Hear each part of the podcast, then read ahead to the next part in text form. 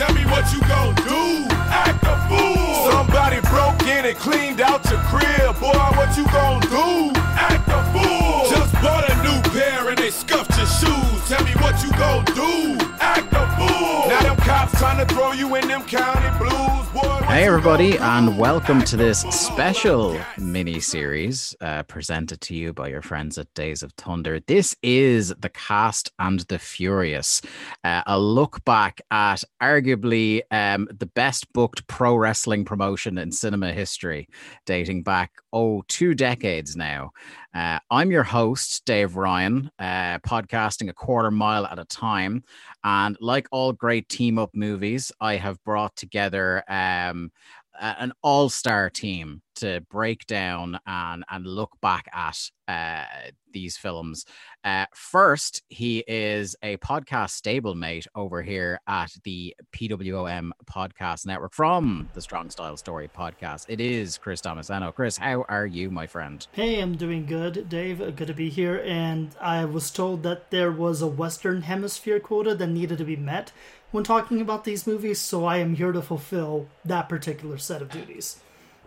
Yeah, exactly. And, and it, it, it was a thing where uh, we, we, we just couldn't trust Liam Malone with something this important. The, the lack of professionalism that man brings to audio. We needed to bring in the big guns for this, Chris. So I- I'm glad to have you on board. Um, And we're not alone. That's the best part of it. that is it. Joining me from my other podcast, Link to the Cast, uh, he is Chelsea's favorite son. It's Jack Layzell, the man often described as the head of the table. How are you, my friend? Hi, Dave. I was told there was an idiot quota that you needed to fill on this here podcast, and you know what? Yeah. I was able to come in and drop myself right in it. I was gonna say, and even in spite of the fact that I was on it, you decided to come in and add to the idiot quota. yeah, so it's basically just Chris and the pair of clowns. yeah. Um, Godspeed, Chris. Dealing with Uh, us. Dealing with the clown show. Rip in You're about, pieces. You're about to find out just how much gets cut out of your average link to the cast episode.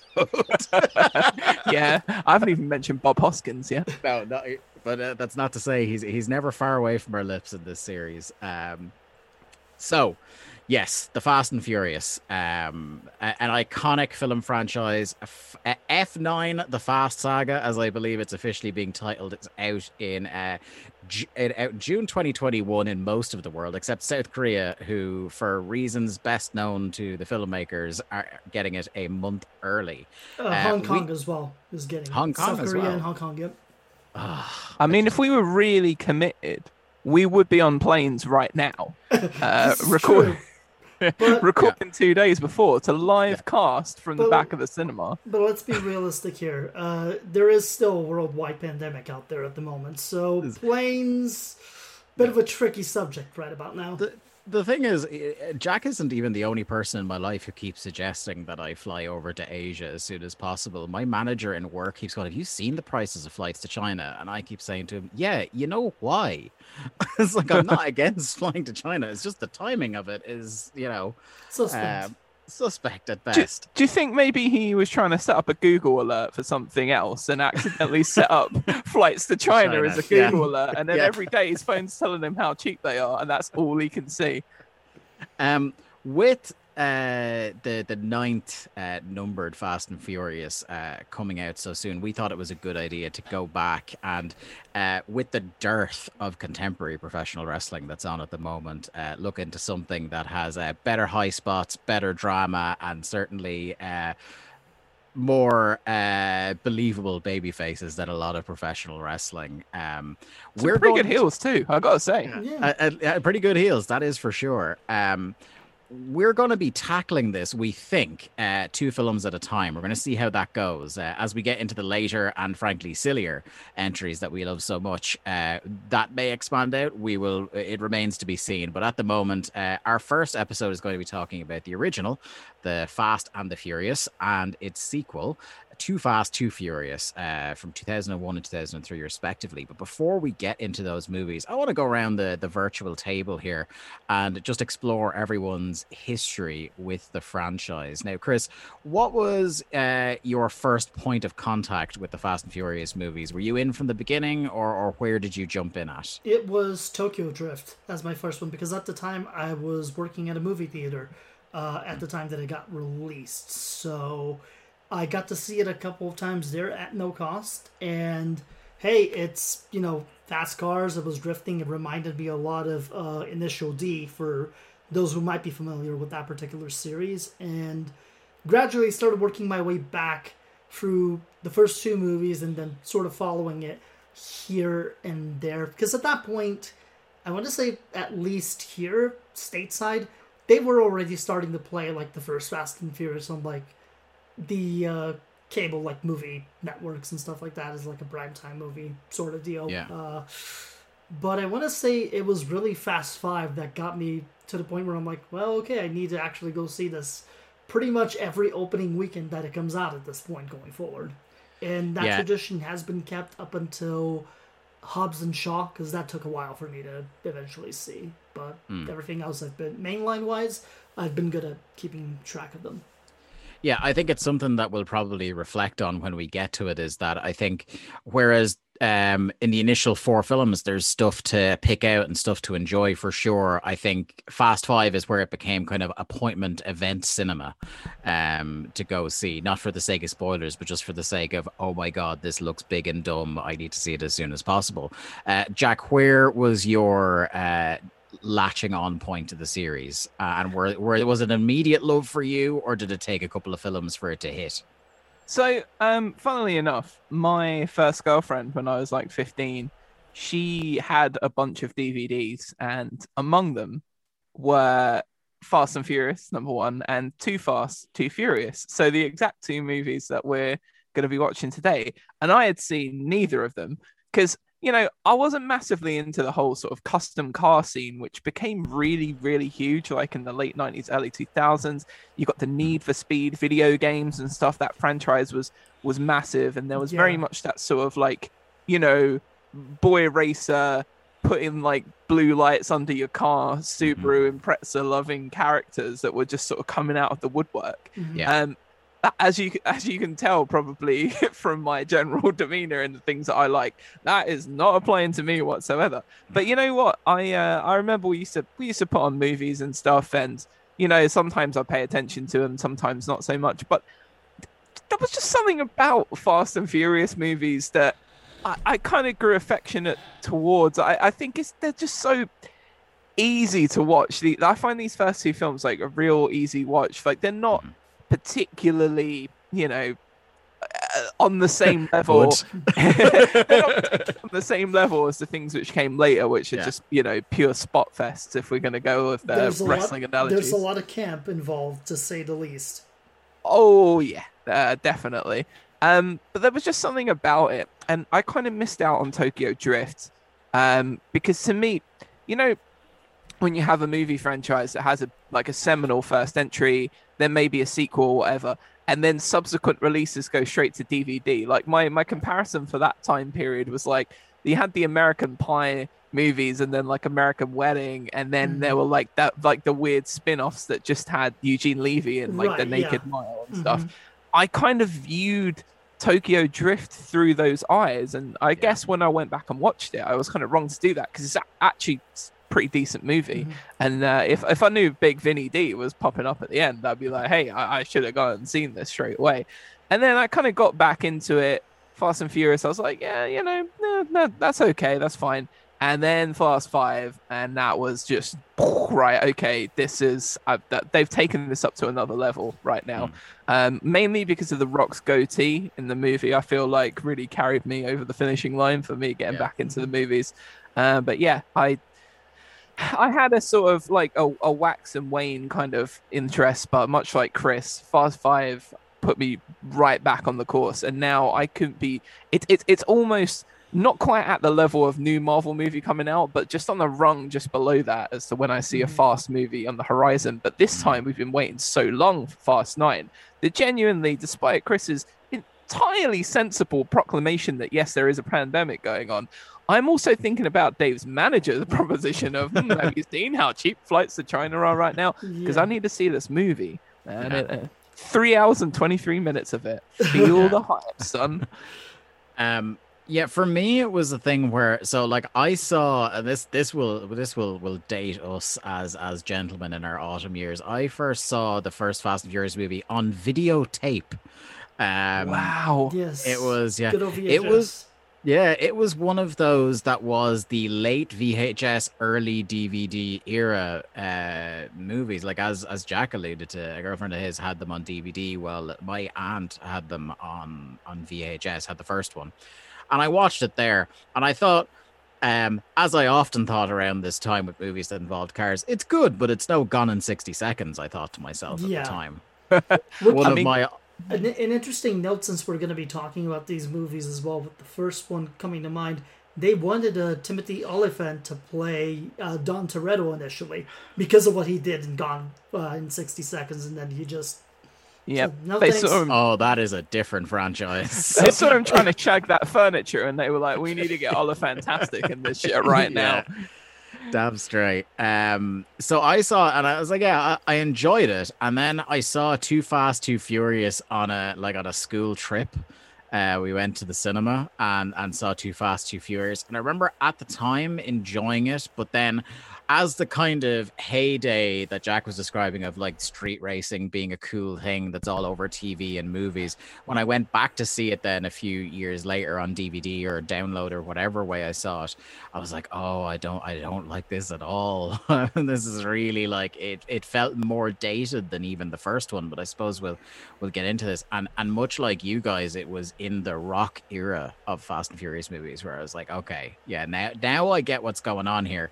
And I think it wasn't only me that got what was going on here. I think the filmmakers as well. Like they something we'll probably talk on particularly in the next episode is how they basically stumbled into this being a franchise um it wasn't thought out from the beginning as this massive 11 film arc it kind of um was uh, a sensational start uh too fast Some- too furious definitely critically panned at Mhm. the time uh and then kind of like I think it was like a round four where they're like, oh, there's something here we can kind of rehab and we can go forward. And then they kind of they hit the nos and never look back then from that point. Um before uh, the last thing before we start, uh just to gauge where you guys are now before this big rewatch project, um go around the table. Uh favorite and least favorite uh, in the the mainline franchise. We'll leave uh, Hobbs and Shaw off on its own island for now uh, and come to that in time. Uh, but Jack, favorite and least favorite entries in the franchise. I Fast Seven uh, is probably my favorite. I just think that that that kind of took it to a level of spectacular with some of the things that happened in that movie that I just, Yeah. I, I, you know, it's another Fast Five was a buy-in, and then Fast Seven was like, uh, oh fuck, I'm never leaving this franchise. You know, you Mm. know that moment when you realize you're in love with someone. in cinematic form, I was like, ah, these guys, they're just fucking out to lunch now, like completely, like they're building jumps and shit. I'm just like, oh, yes, right. Uh, and the least favorite's probably the Fast and Furious, uh, the the the 2009 kind of reboot of the franchise is a bit.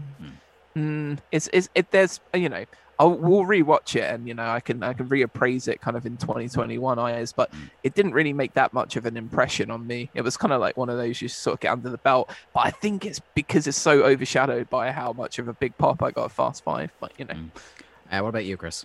For me, initially, for the longest time, when thinking about this initially, it was Fast Five, but then I realized just the ending of six and the way that it tied in a huge event in Tokyo Drift that we will talk about next episode around into Fast into Furious Seven. Basically, it, it- there's no way of like not putting that at the top of the list outright. Yeah. uh, just it, it's remarkable what they what they set up in six and how much it paid off in seven as well throughout that whole process. And least favorite, I would say it's sort of a tie between Too Fast, Too Furious, and Fast Four.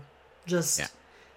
they hit the mark in some ways, but then in other ways, it just wow. Uh, you guys have no idea what you're doing here, were you? Yeah. Uh, my favorite would probably be um, specifically the runway chase six. Like that as its own movie Yeah. is one of my favorite movies. Um, and then least favorite, I'm probably the same as you, Chris. It's like it's a dead heat sometimes between two and four. I usually say, as Jack knows, that two is my least favorite. Um, because of, as you said, the way the hits and misses land in two and four. I think I I lean on the side of four not being as bad because it kind of has a lot of dirty work to do to set the yeah. the tracks back in order for Mhm. what's to follow. And I don't think you can get to five without four. But Yeah. again, that that is something we'll address in our next episode. We're, we're going to kick off here with uh, The Fast and the Furious from 2001. It released uh, June 22nd, 2001, with a runtime of 106 minutes. On a budget of $38 million, it made back 207.3 million. That is pretty damn great.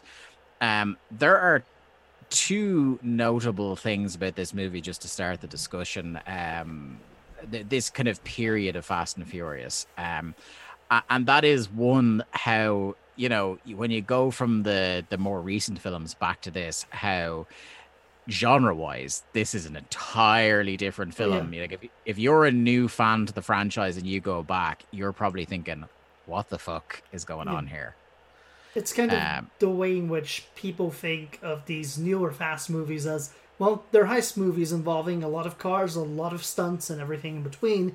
But you go back to 2001 in this movie, it's very much grounded in full fledged uh, street racing car culture, which Yeah. It, it's interesting and it, to, to happen in Los Angeles as well too. I'm always thinking to myself, for doing wrestling comparisons and booking the territory properly, this is like the lucha underground of Fast and Furious movies at this point. Just setting, environment, and just And I, I don't know, man. I could I could definitely see like a power sliding um racing thing to hang me from the moon by the uh, barbarian overlords uh, Yeah, if you want to take it full LA and go PWG. Um. So yeah, Jack. Like, even though uh, there's still like an element of of heist and theft going on in here, it's very much in in the background, and it is, as Chris said, that that kind of street racing culture. The, these movies did come about uh, when the screenwriter uh, read an article in Vibe magazine called Racer X uh, about the street racing circuit in New York. So may- maybe a little bit, um, maybe for budgetary reasons, because shutting down all of New York rather than let's just make somewhere look vaguely like LA uh, would be a lot more expensive. Um, that the the location changed over multiple drafts, but um.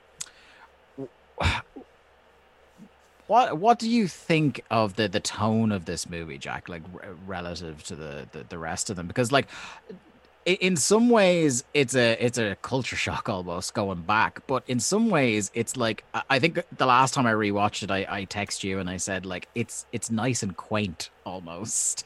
Yeah, I mean, like the thing that makes you realize how much of a 2001 ass movie this is is when you're hearing "Rollin" by Limp Bizkit within Oh, the yeah. first five ten minutes of the film.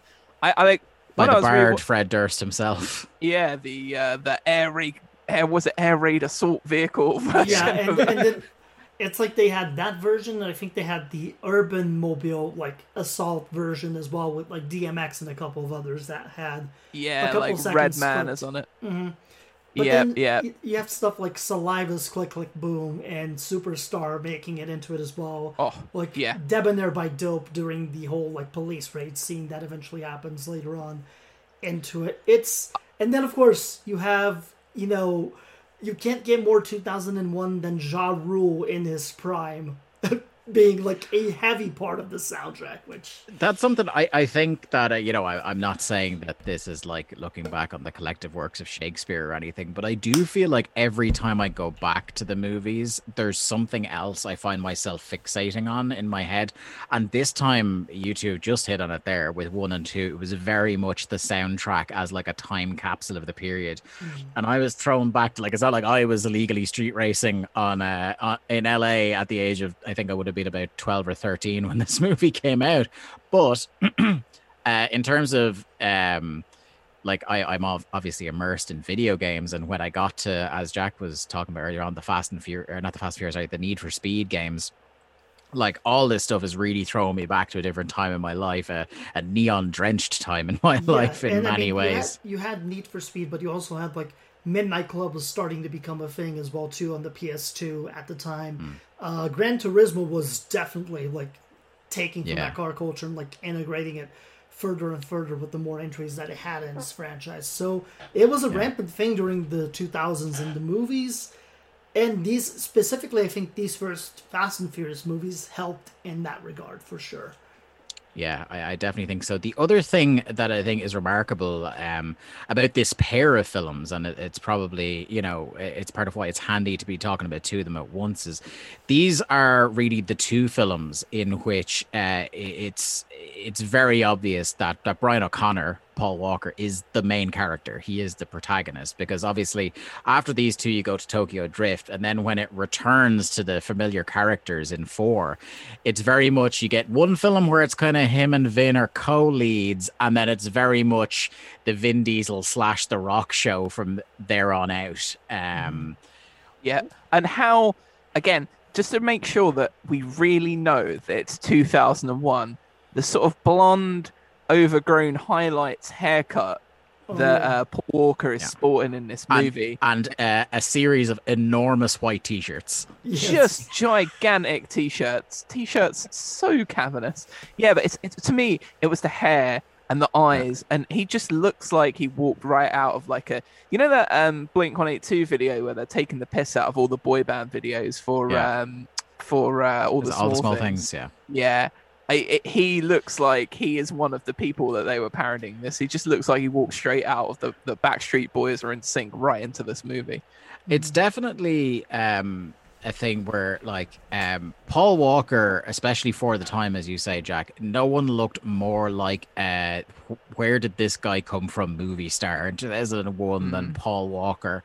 Uh, and I think like I go back and forth uh, on his acting chops, but I think Chris, within the context of the Fast and Furious movies, I, I don't see anybody else that could do a better Brian O'Conner than than Paul Walker. It know? just had the right amount of camp awkwardness, and at the same time, like he he sold the brand, if you will. He was one hell of a baby face there for those first two movies yeah. as sort of the lead in with you know a certain somebody playing the anti-hero kind of role that we've hmm. grown accustomed to so yeah it, it definitely did go on to become uh, as you say the vin diesel show uh, and in this he's definitely like the cooler than cool uh, anti-hero in, in this um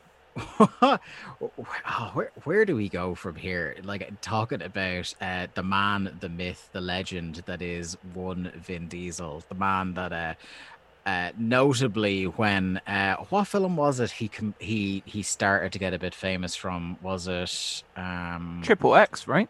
No it was before that. It was oh the war film. It's um Oh, it's escaping it wouldn't, me. It but, wouldn't have been Riddick in this case because that was his breakout role, but he wasn't Saving Private Ryan at one point. I do know. Yeah, that. so yeah, so after he was in Saving Private Ryan and he got a bit of buzz, Jack will have heard this story before. He uh, once infamously left a voice message on his good friend Ben Affleck's phone that was just beep. I'm blowing up, and that was it. And that that was the like the heralding of the age of Vin. Um, what what is there you can say, Jack, about Dominic Toretto? Um, he is the coolest man alive in this movie, in particular. Yeah, I mean, look. First of all, he cares deeply about his family. Like yeah. that much is very is very clear. But yeah, if you were gonna make like a sort of a mood board for Dominic Toretto, you're throwing you're throwing some sleeveless stuff up there. You obviously mm-hmm. throwing a few Corona labels up there, maybe some yeah. beautiful women that he can kind of ignore, um, and just sort of you know be very very Vin Diesel about it. Uh, uh, yeah, you know, I, I Dominic Dominic Toretto is at the evolution of Dominic Toretto. Like I feel like he's a very different guy in in this um, movie where he kind of doesn't have. It's it's almost like he's searching for something like he's searching for a purpose you know he, he, he mentions that he came out of jail and he doesn't want to go back yet for some reason he's taken to boosting knockoff dvd plus vhs talk about something that dates this movie when you um literally is it like the first shot of this movie is a truck full of dvd vhs yeah. like combi players in the back yeah. of a lorry like panasonic and you're just looking at it like fuck like dave you mentioned you watched it on vhs i watched yeah. it on dvd it's very possible that that could have happened in the same device that he's eventually trying to trying to nick in this movie yes so. yeah but but it he he's kind of like quite he's it's I, I don't listen someone's going to get really upset right with this comparison but there's an element of early James Dean to him in in these first few movies I think where there is very much that rebel without a cause, that guy that, like you say, Dave, where whereas like Brian's the main character, but Dom is just there and he's like a sort of, you know, overseer. He's like a vandal with a heart. You mm. know, he's this he's this guy that he's rebelling against something. He's just he's not really sure what, but he's trying to make his way in Los Angeles, and he loves the street racing, but he's also got to look after everyone around him. And there's this sort of like a, a, kind of leader in the making, you know, where he's still not quite hasn't figured out like what he needs to do to be in charge of a proper crew and run shit. Um, and there's still sort of childish bits to him. But I think as he goes older and you go through the films, he he becomes more responsible. Yes, the things he does are way more irresponsible in terms of the yeah. scale of the of the shit that he does. But yeah, the, here I'd say like these early two films, it is it's it's the it's the father of the family just just gradually trying to figure out his shit here, and there's a bit of confusion. But yeah, I'm ultimately he's just fucking cool, isn't he? Yeah. Um, the so one of the themes of the whole franchise, uh, as Jack alluded to, is family and how family is the most important thing, even more important than breakfast. But one of the other things that this uh, franchise is synonymous with, Chris, is uh, people who are maybe on opposing sides working together and becoming begrudging friends, and they, you have that from the very start here. You know, I, I kind of when you watch the recent movies, you think, oh, it's a recent thing where, oh, The Rock is the bad guy in five, he's working with them in six, then Statham is a bad guy, then he's working with him. But, like, right from the off here, you have uh, Brian and Dom as opposing forces. And I wouldn't say they fully come together by the end of this movie, but there's, cer- there's certainly um, a, a respect and affection that, that blossoms throughout, in spite mm-hmm. of the mm-hmm. fact that, you know, Brian is a, an undercover cop who's coming here to essentially try and rumble this combi DVD VHS player yeah. ring. it's just one of those circumstances where both guys are coming in from completely different backgrounds. And initially, for Brian, it's just about, well, I'm pretty much doing my job and trying to figure out what this Toretto guy is up to. But then the more he gets involved in that world and the more that he learns about Toretto basically being the head of the table, the tribal chief of his community, if you will. Uh, and of course, like Mia, uh, Dom's little sister, plays a huge hand in sort of keeping him grounded and around, and at one point, eventually making the turn that he does at the end of the first movie. But yeah, the theme of rivals turned allies very much begins in this movie. And it's a trend that is actually very consistent throughout most of the entries we've had in the franchise so far. Mm. Um, you know, we you mentioned uh, Chris how uh, old Ola Fantastic w- was nearly our Dom Toretto. Uh, can I hit you with something? You you may or may not have known this. Who three of the candidates to have played uh, Brian O'Conner were before Paul Walker was discovered? Uh, Mark Wahlberg. Oh, Christian Bale. Interesting. Wow. And Eminem. Damn. that one I could that one I actually could have seen in 2001 for yeah. sure. Yeah. yeah, That that would be maybe the only thing that could make it a more 2001 movie. Yeah. 100%. Yeah. The height of his powers Eminem. I think probably. You want to he... talk about enormous white t-shirts? Maybe.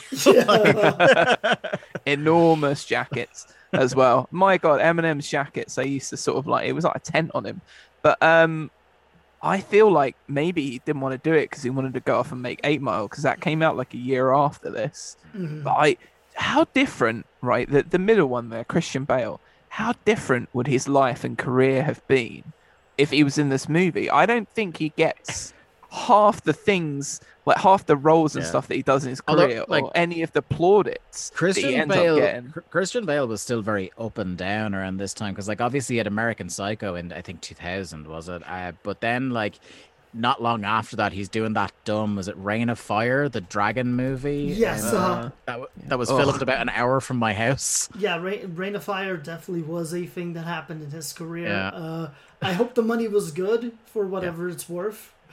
Yeah, it was more a thing that happened to his career. Yeah, But but do you guys honestly, if he's in this franchise, do you think directors kind of take him as seriously, like as if he he would have had to have been consistent all the way through? If, Yeah. if he was Brian O'Conner, I, I- don't know if he, he does he end up as Batman. I'm thinking no I, way. No, I, am thinking it's unlikely on the basis that looking at his uh, filmography, he had Equilibrium in that year later in 2002, The Machinist in 2004, and then Batman Begins came to him in 2005. And I'm pretty confident those three particular roles, he probably doesn't end up doing them if he uh, ends up committing Yeah. to Fast 1 and Fast 2 at minimum. yeah, definitely Just- not the machinist. Oh, I mean, he couldn't slim down like that and stand next to Luda, could he? For fuck's Yeah. sake. whatever about like the kind of um like I don't want to say serious tone, but more grounded tone of the Fast and the Furious. Imagining Christian Bale in Too Fast, Too Furious is Oh, like too much for my brain to handle. yes. like like him him and Tyrese just hanging out is a like I I don't know what what like what to make of that. I'll hit you with one more alternate casting thing. So uh, for the role of Mia, who very much is like um an emotional core of a lot of these movies and i Mhm. think is really jordana brewster's like really underrated in that role uh, as keeping our two um our two testosterone fueled uh main faces. characters baby faces grounded and giving them stakes. Um she's just brilliant at it. But um so the role itself was written for eliza dushku who Interesting. turned it down I can see that she would be Yeah. really great. she, she would her career would have gone much like I like Eliza Dushku, but Yeah. like her career is not like unfortunately not on the level of uh people in this franchise now. No, it, it very much to me. It almost feels like Eliza Dushku would have been a fantastic choice for Letty if they didn't get Michelle Gonzalez for the role. Yeah. Oh my god, yeah. Um, I, wait, wait till you hear this though. Uh, the people who auditioned for the role of Mia after that, so it was off written for and offered to Dushku. She turned it down, and then auditioning for the role, Jessica Biel, Wow. Bijou Phillips, Hmm. Sarah Michelle Gellar. Speaking No of fucking- Buffy alumni. Interesting. I feel like Michelle Sarah Michelle Gellar is probably like, nah, I'm too big right now to do this. It gets weirder. I've got two more for you. Kirsten Dunst, Oh, oh wow. who like that's a sliding doors moment because Oh, that means yeah. she's she's Yeah. either Fast and Furious or Spider Man. I was gonna say. One or the other. Yeah. Can you uh, imagine she had to make that choice? And this one absolutely shit me up. Natalie Portman. Oh my god. that is different movies. Yeah, I mean, if Natalie Portman goes from like Phantom Menace into Fast and Furious again, she doesn't have the career that she's had, and she no one Black takes her seriously. But but a weird thing about it to me is that I think Natalie Portman would have made a career out of this somehow. It would have just been completely different movies. Very different. Yeah. I, I think it would have been like one of those because she's she's such a great actress that like maybe it would have been a more substantial part in that mm-hmm. version Yeah. of reality. Yeah. Definitely. Um, but you want to talk about like the, those are the the nearly cast. But in terms of um perfect casting, uh, you mentioned there, Chris Michelle Rodriguez. Uh, the, you know, you want to talk about somebody at the peak of their powers in here. Um, her as Letty is just the most perfect Michelle Rodriguez role in the world. She's great. I, I'm so glad they they found a way for her back into the franchise in later films. We'll we'll talk Yeah. about that. But it's very um, interesting too because this was really like her second official role that she had ever up until that point. So this was like her breakout role at this point before going to do like Resident Evil and then some other small things before coming back for the other Fast and Yeah. Furious. And being in, I constantly, I rewatched it recently when it went on to Disney Plus, but I constantly forget that she was in a season of Lost. Um, like right before that thing went off a cliff, uh, when the writer's strike happened. Um, but yeah, Jack, she's so good in this. Like as kind of, you know, she's Dom's girlfriend, but she's kind of like she's not there as the eye candy of the movie.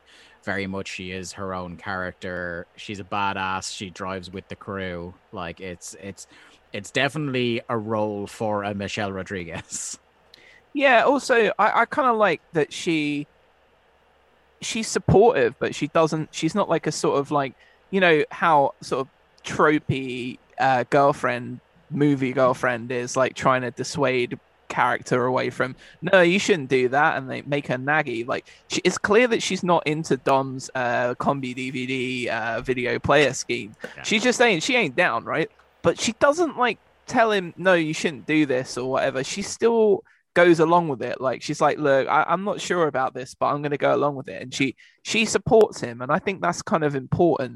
And yeah she has that it's like she's making the decision to go and do that and she has that real sort of independent fierce streak to her that i think Yeah. only it, it's almost like dominic everyone around him in his universe almost has to command a level of respect from him before he lets them into his familia uh, and i think that letty earned that uh, with, with dom just by being this sort of like independent fucking cool woman that, that came along and wasn't like you know uh, impressed by his racing or like batting her eyelashes at him. She she was just her. She she's fucking cool. Yeah, and they even explain go as far as explaining it in the movie when Mia and Brian are talking over dinner at the little Cuban restaurant where uh, Letty's been in the neighborhood, like she's known the Dom and Vince ever since they were kids, and she was always into cars, which meant that Dom held her interest at like age ten and such. But then she turned sixteen, and then Dom is the one that's now interested. So it's kind of a very interesting dynamic there that they've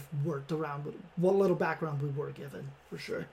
And one of my favorite little Letty moments uh, in it is the uh, complete lack of time she has uh, for the the women trying to get Dom's attention at race wars. yeah She just she scares them off so uh, quick smart, so she does. Um, but yeah, this this whole crew that comes together, it doesn't feel like now. I you know I talked about how uh, Gone in sixty seconds is one of my my favorite movies and is very much a kind of like. Uh, a distant cousin to the to this in in terms of uh, the kind of uh, glorification of driving fast cars on the streets, but uh, it doesn't have the same level of of stunt casting as as that movie because there was a lot of casting in Gone in sixty seconds where it's people who were already big-ish names whereas this is a lot of people you kind of know better now than you did then. Like this is you know with the exception of Vin and his and his Saving Private Ryan a lot of these people it might be your first time seeing them in a film and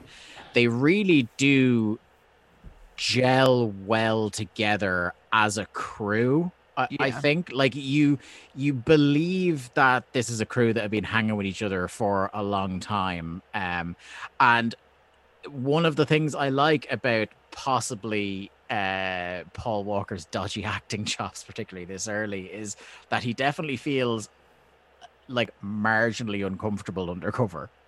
And, and I think that Mhm. comes off very well in the movie. And I don't know how much of that is deliberate or not.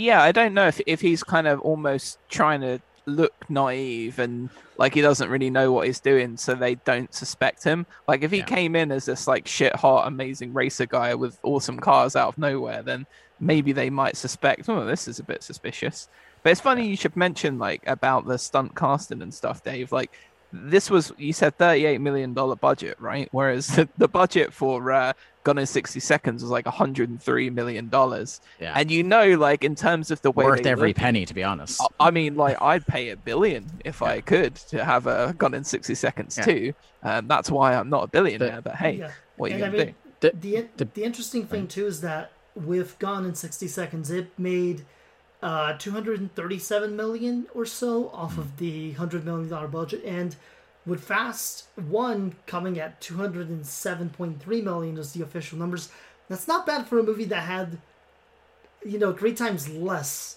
that particular Yeah. budget there. So It didn't have just- Nicolas Cage, yeah. It Like, did not no. Did not Like, have Nicolas Angelina Cage was- as well.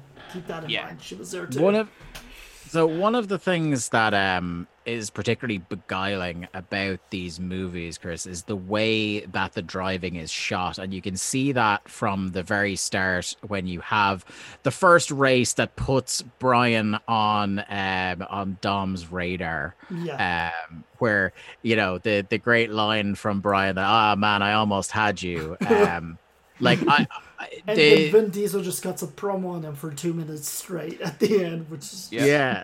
So something that the franchise is known for, even in the weaker installments, is that the driving just looks great. Um, and, and, and do you want to talk for a little bit about just about like uh, some of the action in this movie and, and how great it looks? Yeah, I just think that was one of the high points of the movie and probably what made it as successful as it was is just the way that they shot those particular action scenes and giving you that sort of bird's eye view of the car as guys were going, you know, 120 plus miles per hour. Uh, the shots that the composition of shots, just everything involving the cinema cinematography of it was incredibly well done for its time and it captured that feel of full-fledged street racing in the streets of Los Angeles. So it definitely did that quite well and as you mentioned just that entire first race between the four racers with Dom winning at just the last second against Brian and Brian going, Well man, I almost had you and then the iconic line of, you know, every Rio street racer knows that whether it's by an inch or a mile, winning is winning. Yeah. Uh, and he also has a line in there about, man, you didn't even have your car. Yeah. You didn't have me, which is great. Uh, just fantastic stuff from, from Vin there. Uh, Jack, what, what do you think about, like, again, this is, Jesus, 20 years ago now, this movie is. And apart from a couple of uh, CG shots when they do the NOS injections in these early movies, I still think the actual, like, the practical eff- effects and stunt driving in this look fantastic. Yeah, it looks very good. I, I think what I like about it isn't just kind of the the shot composition stuff, but I just think it's edited really well. Like there's a really kinetic pace to the movie. Like we said, it's like an hour and 40, hour and 45 kind of runtime. And it doesn't feel like it wastes any scenes. You know, I, I think like the the way that we get to the first race very, very quickly um, and they establish who these characters are and what their relationships are with one another. Um, like, and then we're right right into a, a street race scene, Mm. uh, and it just gives you like a a, a, a nice snippet of, of an introduction to not pad too much stuff out, Mm. and then it makes it feel like it's about the racing right away. And I think the the, the shots of just like all the people around the cars and the crews and the people that are attracted to it it, it gives you an idea right away of like oh okay this is this is a big deal. So you see these characters and okay they're, they're not getting on and stuff or whatever start of the movie but then it's like oh fuck right the entire crux of this relationship is going to be born out of this sporting competition. Like we think we talk a lot about um you know me, me and you dave we, we've spoken a lot about sporting movies and like what sports movies that we really like but this should be considered a sports movie i think because of the way it is and like because of the way it works and because of the fact that it is a direct competition between two men to see which one of them is better than the other Yeah, I, I- I guess so. Because that's the thing, you know. Uh, I, I mentioned already about how the street racing is is is uh, center stage in this, and the actual kind of uh, quote unquote bad guy of this movie in, in Johnny Tran is, Oh, is Johnny. very much like Johnny Tran is like a real cool looking guy, uh, but his role in this is really perfunctory. Like it's really just kind of he's there as just uh, a source of uh, conflict that is meant to bring Brian and Dom together. He do he doesn't really feel terribly f- fleshed out, if you know what I mean. yeah a bit like johnny b from uh, gone in 60 seconds but yeah, I mean it. I think his beats, especially towards the end of the movie, like the first, the first half of the movie is the the the rivals are, uh, are Brian and Dom, and then they kind of add Johnny as just a, a he's more of a device, isn't he, to bring Yeah. the two together Yeah. in a in a way. So I maybe not the the best example of a of a heel, um, yeah, because going forward we have some fucking good ones later yeah. on. You have a couple of feuds happening there at the same time. You have Brian and Vince butting heads over Mia mainly as a force. You have Dom and Brian's like uneasy nature relationship at that. You have the obvious tag team of Dom and Letty pretty much kicking ass at every given turn. You have the rest of Dom's crew who are pretty loyal for the mo- for the most part there, and then Johnny Trent serving as the sort of antagonistic force that they initially think is the guy behind the whole uh, VHS DVDs scheme, but then turns out that's not him really. It's Dom and the crew all along, so it's just kind of Yeah. like it's interesting couple of swerves where it's like the movie is like oh you know the the police at first they're like oh it's it's definitely Toretto. Brian gets in he's like it's not it's this guy Johnny Tran and it starts moving towards it is Johnny Tran and then swerve of swerves it turns out it was Dom all along.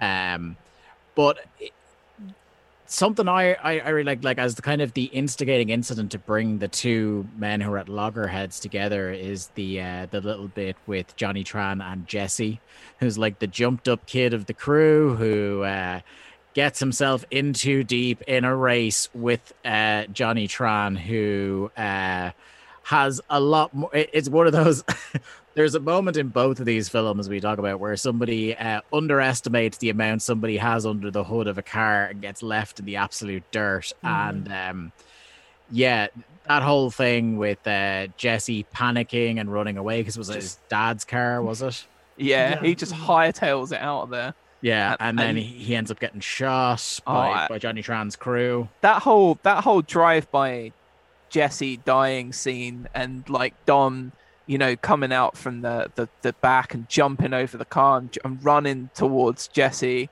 It's just like that is peak, you know, action hero shit. Mm-hmm. That is one of the like in terms of the actual physical outside of cars moments in this movie. That is the most action hero shit we get, I think.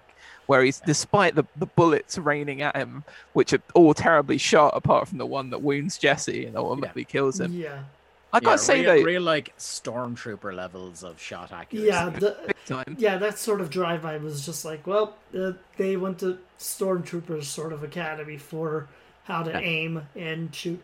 Although the interesting part is that before that too, where before that particular scene goes down, where Johnny Trent's accusing Dom Toretto of being the one who ratted him out to the police, and Dom just proceeding to beat the schnoz out of him. Absolutely Basically, kicks the you shit didn't- out of him. You do not call Dom Toretto a snitch. Is basically what you need to Yeah. learn out of this. Part of me thinks that you don't call Vin Diesel a snitch. That it Yeah. was like, it felt like a bit more of a shoot, and that was the thing I, I read in in preparing for this podcast is that at some point during production of this movie, uh, Vin Diesel did break a stuntman's nose. Uh, it may well have been during this Con- scene. Considering the amount of rewrites that he wanted just to get in this movie in the first place, yeah, that doesn't surprise me. And But by the way, did you guys feel bad for Jesse when he got shot? I was kind of a bit like, yeah, you should have given him a car, mate. You lost. Like, you know, Yeah. you could have avoided this whole situation. This it- wasn't a. It, it very much like I, I felt bad that the guy got shot, but at the same time, it was very much he he dug his own hole sort of thing. Like this was a Yeah. problem of his own mm-hmm. creation. If they had come up and shot him in cold blood, I think it would have been even more tragic. But Yeah. yeah, I get what you mean.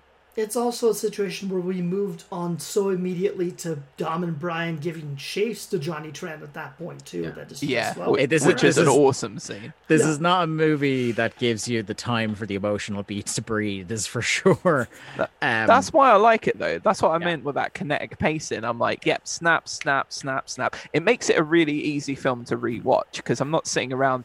There's not a lot of expositional dialogue in this movie, no. Which is No. something that you get in a lot of films now. Because I feel like there's almost in the age of the internet as it is now. Because like it's still kind of salad days of everyone getting very online in in 2001. That there wasn't there isn't as much of a, a demand and a need for a specific backstory. Like Chris mentioned, like we get a little bit about what Letty was like and what Dom uh, uh, with her Dom growing up, but we don't get a fully fleshed out like you know that scene in the diner could have been like 20 minutes long where they're like going through like oh yeah here's why i fancy letty here's our complete history and all that sort of stuff. No fuck that we get a little bit and it's the same here it's like okay jesse's dead right well we better go stop johnny tran because clearly he's gotten too big for his fucking boots you, right you now. get just enough plot to understand why we're moving on from this bit of the plot. Yeah. To the It- next bit. Exactly, but because the internet, I think the internet created that that need, that demand to explain and understand and have like a lore and a backstory that just really, I mean, apart from specific cult movies like a Star Wars or a Blade Runner or something, there wasn't a demand in your sort of average action flick to have like No. a whole backstory behind things before. The main Yeah. story beats that they needed to cover, they did, and they mostly involved Dom Toretto as a person as to why he did the things that he did, uh, why he, uh, you know, beat a guy to near death with a wrench is because that guy caused the accident that killed his father, you know, Yeah. a couple of years back. So it's just, you get those bits of exposition there, but it, the movie itself doesn't hang around a lot of that. It's either focused on getting you from point A to point B, C, D, Yeah. so on and so forth, or giving you something in between that's adding to the stakes or whatever's going to be at the next point of the story. Exactly, yeah. for sure. Uh, it, it's funny because I talked about how um, Johnny Tran is kind of like a weak sauce bad guy, but it's almost like the the biggest source of antagonism in this movie for Brian in particular is is Vince, which is weird because like Vince acts like the the biggest asshole in the world to him, Chris, but it, at the end. He, he's right. It's very much that onion headline of the, the worst guy you know uh, made a great it's point. heartbreak- yeah, it's heartbreaking. The worst person you know made a fantastic point. And So- yeah, uh, it's just one of those things. Again, Mia was the confrontational pole between these two to begin with, dating back to the very start of the movie, where you know he's confronting uh, Brian about coming over to the restaurant and eating tuna sandwiches every fucking day Yep. from the looks of it. By the Eh, way, how I loved his line as like bullshit. Nobody likes the tuna here. yeah, exactly. How fucking Back to the Future, uh, 1955 bit is that whole thing of like him walking into the into the cafe and getting the s- a sandwich and everything, and then like you know Vince is the equivalent of Biff Tannen turning up and grabbing him on the back and saying "McFly."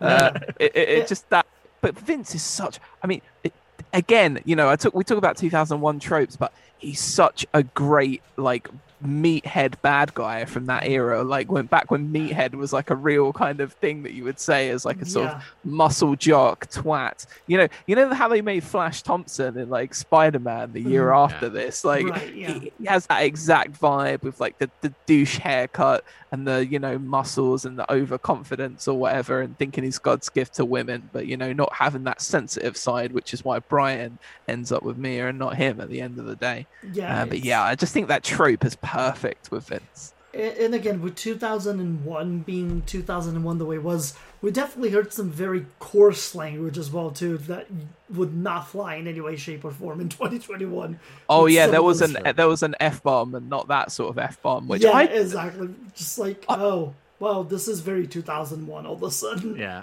I was shocked because I did not remember it, and then I I guess like the usage of that word was way more flagrant and regular than I had any memory of. So like when you go back and see like when um so we have a movie club me and Dave with one of our good friends and when we went back and watched even Bill and Ted they drop like F like FAG in there like when they pull themselves into a hug like as a joke to say like oh yeah you know we, we, we may love each other but we're not like that um, and I was shocked because I, I just didn't remember it.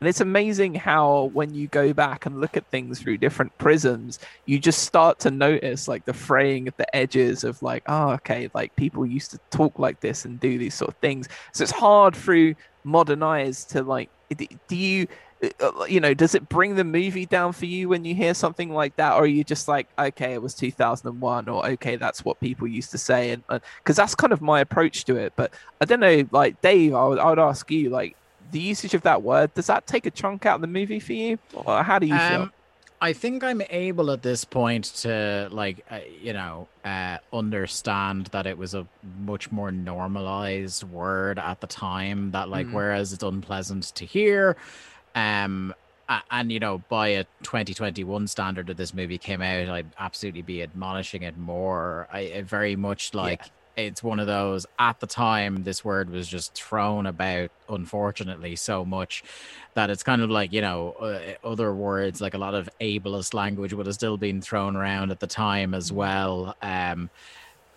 and it, it becomes tough with with movies that are real time capsules of the time you, you much as there's that part of your brain that's like, oh, it's you can't judge a finished, completed uh, work of the time by current day standards because it's just not how it works, you know. Mm-hmm. Um, and whereas it did kind of, like I said, gave me pause for that second, like it didn't kind of um, overall harm my experience of the film because I I, I have that kind of. Uh, I don't know if it's cognitive dissonance or, or what it is. What what what's your take on it, Chris? I think it's just the fact that, again, looking back on it, yeah, that was 20 years ago, and we've come a long way since and still have a long way to go in certain aspects, but it's more, it's, it's more, again, as you mentioned, it's a time capsule just in, encompassing what was there at that time, and specifically, it's where if in 2021 i think if they were given a chance to rewrite some of the stuff back mm. then probably with hindsight being 2020 most of those most of the guys involved in that probably would have done a couple of different things with that yeah specifically on like, the language perspective but yeah, like you want to talk about one of the huge current stars of this movie, The Rock. You want to look at the things he was saying out loud 20 years ago. Yeah, exactly. If you go for oh, like God, yeah. 1997 through 2003 catalog, yeah, just it's rough. Yeah. It, it, it, I mean, it's probably things that were being fed to him, though. I would imagine. Yeah, for sure. Um, so before we move on because i think we've kind of uh, we've kind of exhausted most of our topics around uh, the original fast and furious. Um, jack do you have anything else that you want to add before we kind of uh, wrap things up here for the first movie? Uh no not really. It's funny because like wrap like wrapped up at the end of it i was going to talk a bit about the the soundtrack but um like chris already hit some pretty some pretty good points on that. But yeah it is it is click click boom. Hearing that in any film like just immediately like is there any song that like leans more towards trying to create a macho atmosphere than that piece of music? Yeah true. Like, the yeah. most testosterone driving possible piece of music that you could find. Uh yeah uh, but no i i really love this. I so I, I want to talk about like the last scene and stuff like that because you know Dom and Brian's race uh, when they're they're they're they're like neck and neck and they go through the the train barrier and like crash through that and like just miss getting wiped out by a train by like mere inches and stuff. I actually think like that that double shot, that double like wide shot of like both the cars just like neck and neck smashing through the barrier at the same time is one of the coolest fucking shots of this whole movie and like mm. the precision of driving that it must have taken the stunt drivers to get this like dead on accurate like mm. ba- brashing through the barrier like this real kind of massive explosion of like wood and shit and just awesome like it, it was so good and then cutting the perspectives in the cars before you know dom has to swerve and you know that that whole dramatic pause of like you're not f- sure how the two of them feel about each other at the time, but after the crash, that kind of gets immediately eliminated. And Brian running over to Dom, it's just such a it's such a huge transitional moment because at that point you think he's Brian's figured out how he feels about this guy and he trusts this guy and he's starting to love this guy and the idea of him being hurt and stuff like that to me is like the real crux of the film here when you see the relationship between the two characters and the fact that you know he has a real choice here whether does he do his job as this undercover cop and, and take dom in or or does he let him go does he give him the car and like the, the sirens are blaring in the background and it's very much a gut feel and I, I i think that moment is it's it's such a great foundational uh, moment for the relationship between Brian and Dom. Like they've been through some shit together. Like they're they're on an equal footing at that point. You know, I feel like Dom's always seeing him as like, ah, it's just this guy, or like you know, he's trying to he's trying to date my sister and shit. Like, but at that point, I think the two men see each other as equals, and I think that's a cool moment that they deliver at the end of the movie there. Um, what about you, Chris? Anything else you want to touch on in the first movie before we move on? I think, on? yeah, Jack touched specifically on the key scene there at the end, which just phenomenal throughout. But I do want to touch on one slight other thing with the soundtrack and the fact that this was sort of where we started seeing uh, the franchise's uh, kind of take on bringing in recording artists to do smaller roles in the movies as well. Because Ja Rule Yes. had a minor role in this, and somehow convinced them to feature like you know two or three of his songs and you know murder and the like which was it, it, it's an interesting note but it goes even further into the sequel which we're going to be talking about here shortly because my god if you ja Rule walked so a certain someone could run Luda. I I think if uh, if I were to mention one more thing, I, I love the scene where um the the two scenes. One where uh, Brian reveals to Mia that he's a cop, and then when he he makes it clear to Vin that he's a cop as well, and. I think that's like some of the best acting in the whole franchise. The look of shock and betrayal on both of them, and it's specifically on Vin. The look of I'm gonna kill this motherfucker. like, god damn. but they do it so well. Like I, I love the background of like him like ringing in the um the helicopter and shit like to Yeah. it, the, the- like he's he really has to do it and then there's that thing of like like you say the acting of like Brian selling it like and, and Paul Walker's so great of like look I'm I'm so sorry but like this I had to do this and then Dom like I would kill this motherfucker right now if he wasn't like Yeah. saving this Yeah, person the two the two of them locked eyes uh, uh as it's happening is yeah is fantastic. it's great Um, so uh, before we move on, I will say one last bit of trivia that I, I I read about during this. It's my favorite thing, and it's definitely I will tell you a piece of trivia. I will one hundred percent guarantee Vin Diesel leaked himself.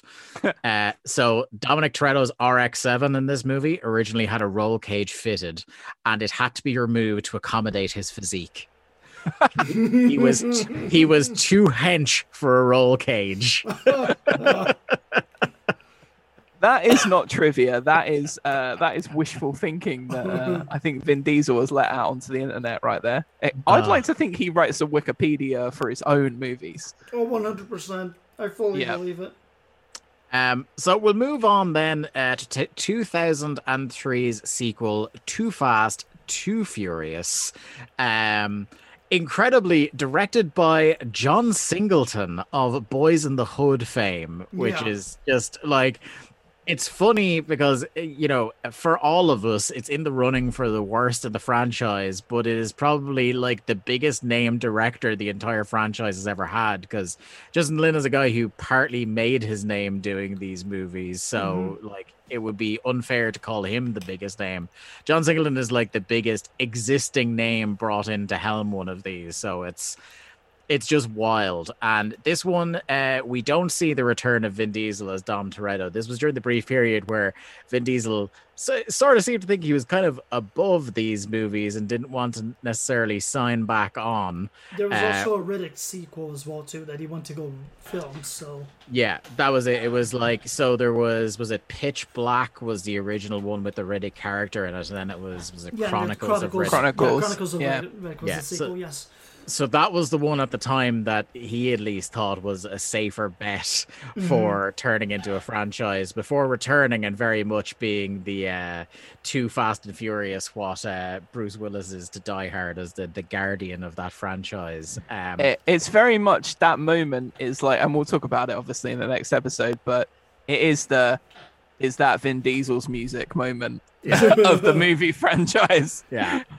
Um, so this movie, 108 minutes long, debuted June 6, 2003 in, in the US uh, on a budget of 76 million. So pretty much uh, exactly doubled uh, from uh, the the first one, of the franchise, still grossed 236.3 million. So, like, a, still a pretty good success, even if it wasn't uh, critically so. Mm-hmm. Um, and in the kind of co-lead role uh, with uh, Paul Walker in this one, we have uh, a man who would become also uh, a regular part of the franchise later on in Tyrese uh, as Roman Pierce. And it, it's funny, uh, Chris, looking back on, you know, the the way the Roman character develops um, throughout the movies is like it is like a different human being in this you know the the laughs are still there a little bit but it's a much more kind of like this dude's a like a crazy man a badass in this mm-hmm. movie than like uh, he's almost uh, played up for slapstick in the the more recent entries yeah it's very much at a time too where his music career was still in its beginning years and he was coming yeah. out of that to do a movie for the first time so again, like we mentioned, Ja Rule walked, so like guys like Ludacris and Tyrese could get in on this and just take the ball and go running with it. But yeah. it is an interesting dichotomy in the fact that they also do a bit of legwork in giving us some Brian backstory throughout the entirety of this movie, which I think mm. more often than not, when you were hitting those points and actually explaining where Brian sort of came from, that you know, uh, Roman and that you know Roman Pierce in this case, uh, Tyrese's role, it has been his longtime best friend up until certain circumstances happened, and then some of Brian's own like rationale as to why he let Dominic go at the end of the first movie. Like that is usually been where that second movie had its highs, but then mm. Obviously a lot of lows to go with that, which we'll get into as we go. For sure. Um, Jack, if I were to sum up this movie in one word, it would be neon. Yeah, I mean, I mentioned the sort of glowiness of the first one and the underbellies of the car, but this is, yeah, this is like the the proper Need for Speed underground level looking cars and the whole thing. By the way, well, like before we get super into the movie, I so this one is is is uh is based in Miami, um, and it came out in 2003, and another film that came out in 2003 and both came out from Miami was like Bad Boys 2.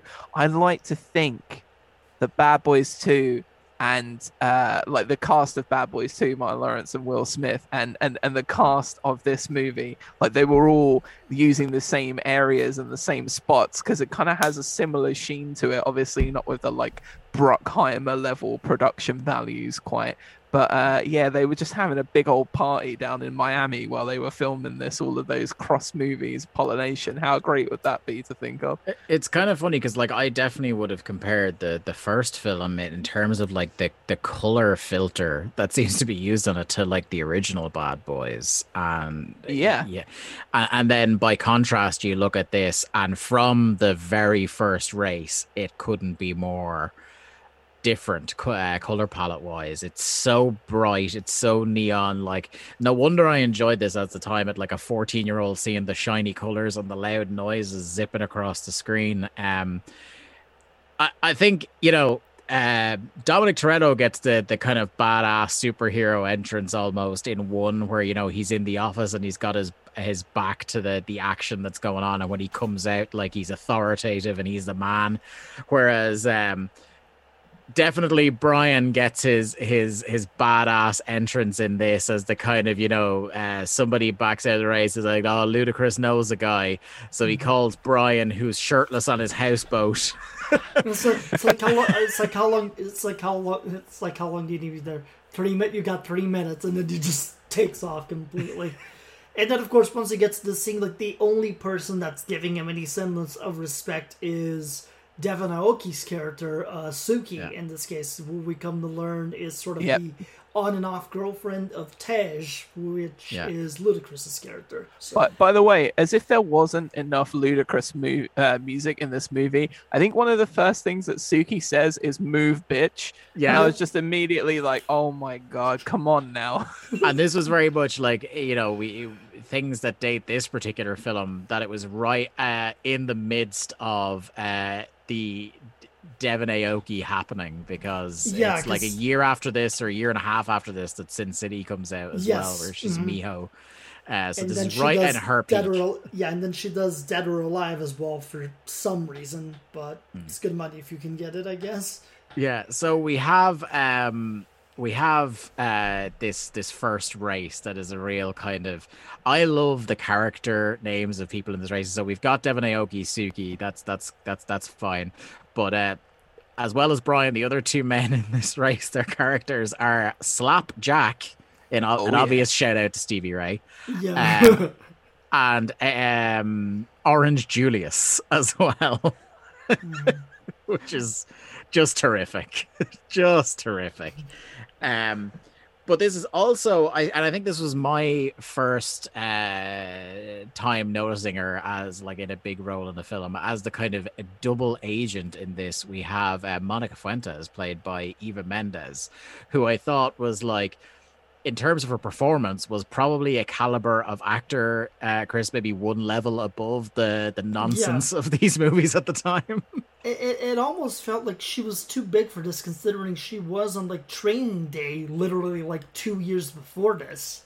yeah But it's like, well, I mean, if they paid her well enough to be here, cool, because she did a really good job with her role. She was definitely one of the bright spots in this particular uh, film. Uh, it Yeah. was also interesting the fact that after that she'd go on to do like Hitch, she'd be in Ghost Rider and all this other. And She- the spirit but the less said about that the better Yeah, she is awesome in Hitch, by the way. And again, Mm. I'd like to think that when uh, Will Smith and Martin Lawrence were coming over to the uh, to the set here to party, they were like, they they saw Eva Mendes, and Will Smith was like, you know what, I'm going to do a movie with her one day. And there you go. Two years later, we get Hitch. Yeah. But then again, it's also one of those things like Eva Mendes isn't above roles like this one too because she was at one point in Mortal Kombat Conquest in one episode for it. So, you know, things like that hap- if happen. the, if the pay is right eva mendes If the pay is right, she's here. like, sure, great, let's She just she was roll in with that god awful Farrelly Brothers movies called Stuck on You as well, Oh, yeah. with, Yes. with Kinnear and uh, and Damon. Like there are so many great actors in that movie. You just should have known so much better. Yeah. Oh man. Um, so like we, we mentioned in the first movie about how the like the story of the movie and the the DVD combi players couldn't have been less important. Um, whereas in this, I feel like it's an earnest effort to make a like a crime drama out of it because we have, like I said, a double agent here in, in Eva Mendes as the, the DEA agent who's undercover with Cole Hauser's Carter Verone and uh, Brian is essentially roped in, and then he in turn ropes in uh, his old buddy from back home in Barstow, Roman Pierce, uh, to try and infiltrate and, and bust Carter uh, and his crime empire. First of all, by the way, I just like to say, like you talk about Carter Ver- Carter Verone, right? I got to applaud them for not going the super obvious. Okay, so we've got like a drug lord in Miami. Oh Like, yeah, You know, I could go Mexican, I could go Cuban here, but they were like, no, Argentinian actually. This- this- I feel like they maybe saw like again Johnny Tapia from Bad Boys 2, and they were just like, oh, he's fucking Cuban. What are we gonna do, lads? uh, I don't know, just pick somewhere. I don't know, uh, blah, blah, blah, Argentina. Yep, they speak Spanish there. There you go. yeah. It's like Argentinian, but then again, with the obvious flair of Argentinians being conquered by the Spanish and thus leaving a whole lot of whites over there, which just fit the role quite well. Yeah, its own yeah. right.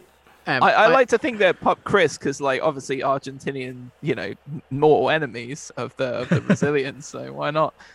I, I would have appreciated more if he had like a big oil painting of El Diego in his hair at one point. It- That it- would have that would it have got me on board. Yeah, it would have been an extra little pop there, that's for sure. If his if his number plate was just like Boca Juniors or something, would have been Yeah. outrageously great. Um, I think the Right. worst, the craziest part for me in particular, in terms of the casting, since we were on that subject, was seeing James Remar's name there. I'm like, I haven't seen you since Mortal Kombat Annihilation, buddy. And I would have preferred a- to have kept it that way. There's there's actually now in the last hour or so, Chris, you've really tuned me into the amount of cross pollination between the Fast and Furious and Mortal Kombat cinematic universe. It's it's kind of messed. It's kind of weird how that's come down. My- this is where we're at.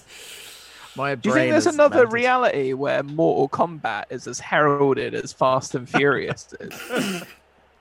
Perhaps. and though that is the dominant franchise below the MCU, Or there's a parallel universe where Ludacris is in Mortal Kombat as himself. I, I I'm almost bursting with excitement to talk about this concept, lads. We like and we've already touched a bit on music, but in the early 2000s, like late 90s, there was the trend of having the rap song about the movie Yeah. having the lyrics and the name of the movie Yeah. like Mhm. being overlapping and, And, ac- and usually the way you did that was by casting Will Smith. it was by casting Yes. Will Smith But when Uh, Will Smith isn't available, But when Will Smith isn't available, or you go Luda, and Act a Fool is, I'm, I'm sorry, but to me, when I hear Too Fast, Too Furious, I don't hear just Too Fast, Too Furious. I think Too Fast, Too Furious, Too Fast for. Your. Every single time, I'm too fast for y'all, man, and yeah, Act a Fool, I- it's an absolute banger, and I'm trying to decide whether my my other favorite um uh like song for around this that for like a film that is is seen as bad is probably deepest bluest uh aka my hat my hat is like a shark's fin uh by ll cool j from uh from Deep Blue Sea back in 1999 and uh, i'd like to think that that was an influence on luda and his delivery I'm I'm certain it was. yeah And then Um, between that and then you also have like in this particular soundtrack too, they definitely went more to hip hop, sort of like Miami scene kind of. Route How with could couple they of not? Guys from like Def Jam and the like, and I mean, uh, it, I just found it surprising to hear "Pump It Up" on something other than Def Jam Vendetta for once in my life. Yep, and that we're also uh, speaking of things that have uh, not aged well. We're two for two on having R. Kelly songs on Oh soundtracks for God! these movies. yes, they really did do that. A streak really I couldn't be more happy to be broken as soon as possible in these movies. Yeah, I mean Um, the the funny thing is there was um I, I don't know if you guys saw it, but I think it's maybe a year or two ago. There was like a meme passing its way around the internet about how hoes in different area codes is played in the first movie. Yes, Yeah. Yeah, yeah, Ludacris is in the second movie. So like who who in the Fast and Furious universe is responsible for hoes in different area codes? It- it- a song in which Luda refers to himself as the abominable hoe man, yeah. um, which may be one of the greatest nicknames of all time. And if I was an indie wrestler, I would be adopting that moniker at some stage. I, I think when when you spoke to me about that originally, Jack, is like you're stunned that that isn't like the uh, a main event level gimmick in Hoodslam, the Yeah, Abominable Oh Man. Yeah, for sure. Um, I I try to think. So like. When we talk about uh, in the first movie that Johnny Tran is one of the most inconsequential bad guys in the movie, I gotta say that in the whole franchise, Carter Verone is the most like Route One tropey villain Mhm. in this whole franchise. Like, you know, we've already kind of touched upon it that it's like the generic, half thought out, vaguely uh ethnic drug lord in Miami is just like my god. It's Miami, so it had to have drugs, right? Like they, Yeah. they, they, they couldn't take it anywhere. And he's even doing the like, my god, the thing I must have seen in a hundred movies and TV shows at one point, where he's torturing the cop that's on the payroll by doing the rat in the bucket routine. And like, Yep. Jesus God Almighty, like Yeah, Uh, I think I think Game of Thrones did that at Game one of point. Thrones did do that with But I um, hadn't seen in, it in for a Harrenhal, while. yeah.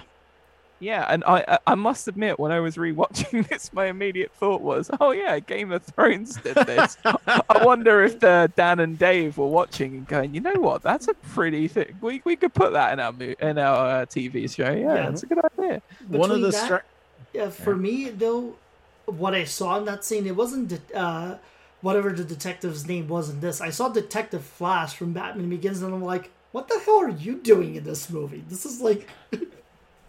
this wasn't that long after he took that exact role with the same fucking look on top of it. Yeah. It's just.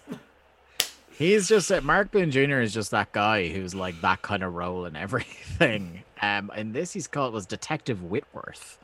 Um, but uh, oh, there was something else. Oh yeah, in terms of um, uh, police and casting, one of the things I I constantly forget until I come back to Too Fast Too Furious is that one of the characters that does, of course, carry over from film to film is Thom Barry's Agent Bilkins Right. uh, as the dude who kind of drags Brian back into this. Um, and I, for one, love the scene where the two of them go to the Destruction Derby to talk to Roman Pierce. Um, and I think it is like it is a sharp downhill turn from like the introduction of Roman Pierce relative to where he sits now uh, in you know coming into Fast Nine as one of the characters. Like this scene is the best he ever was in this franchise in terms of looking like a cool guy.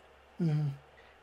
Yeah, I, I agree. By the way, is there anything more jobber worthy than the name Agent Bilkins? Like, you couldn't make this guy sound less like somebody anyone would want to be interested in if you with a name like Bilkins. Yeah, and he gets he gets uh, buried later on for having his like Hawaiian shirt on. Or it's like, oh, nice shirt. It's like it's my day off. yeah, that's him trying to be Tom Selleck, I think. Yeah. Uh, I, I feel like if everyone in Miami has that trope at some stage of going, right, gotta go for the Hawaiian shirt today. Yeah. But yeah, he, he did sort of. Is it Tyrese, movie by movie? Do you think he just loses a few more IQ points? They just kind of really- take.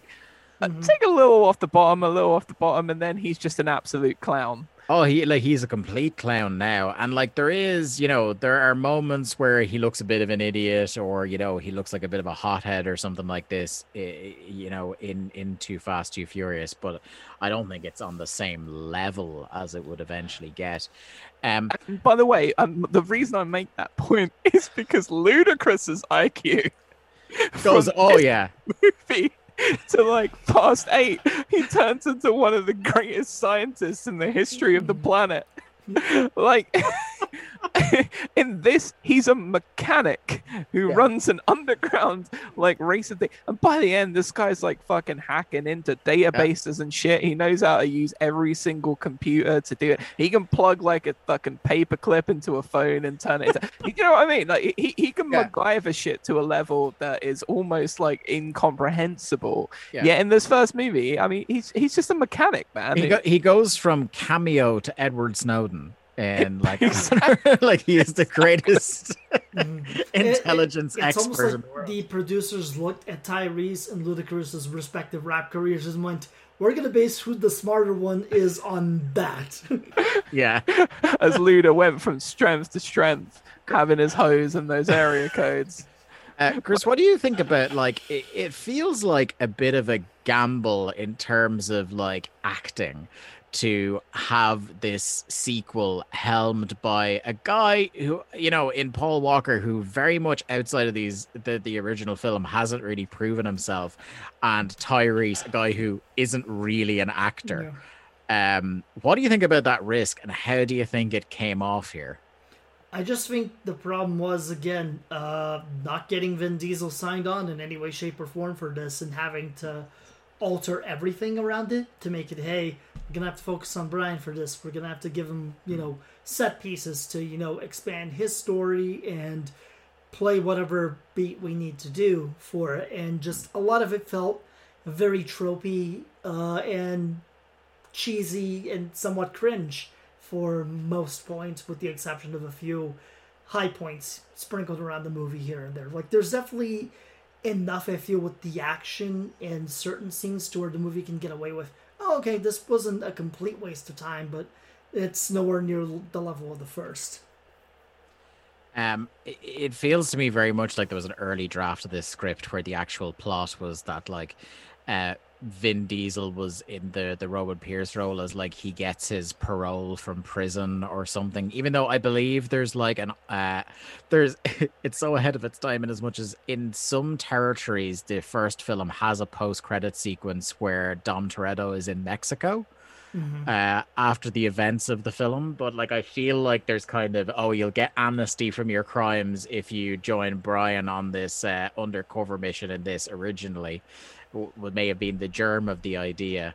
Um, one of the the trivia facts I loved about this movie, um, I meant to mention it when we talked about color earlier on, is that so much neon lighting is used in this film that they had a technical expert for the neon on set at all times during this. I mean, just oh, you got to applaud it, haven't you? Really. Yeah. What what was your role in that? I was the neon expert. I, I loved that so much. I think one of the things I found cool, like, or, or, or the way that they transitioned into all the neon and stuff, is that it's almost like this movie is a bridge between Fast and Furious and Tokyo Drift because Fast and Furious, obviously, there's still a few of the kind of traditional like street racery cars which tend to lean more Japanese. Um, but there's there's a lot of American cars in the first one. Whereas, yeah. like, literally all of the important cars in this pretty much are, are, all like, you know, Brian's driving Skylines and Lancers and like all of the like, there's there's Toyotas in here. There's a Mazda RX-7 at one point. Like, yeah. all of the cars are super super Japanese, and it's like uh, uh, it's like we're gradually leaning more and more and they were like you know what no fuck it let's just do the next one in japan yeah. like if you want a neon effect with loads of super cool japanese cars why don't we Might just fucking well go to japan go to tokyo yeah yeah you have exactly the, you have the point where like the main use of like uh there's a point at which Tyree starts using an american muscle car towards the end when he does the ejector seat based on one of the generic oh, henchmen but by and, the way i'm so glad you're bringing that up because that is my favorite bit of this whole movie when he sends roberto fucking skybound the ejector seat. I mean, top But it's notch. not even your standard like you thought. You think like a Bond ejector seat where he goes up through the roof. It's like no, motherfucker just blasts off the side into a lake.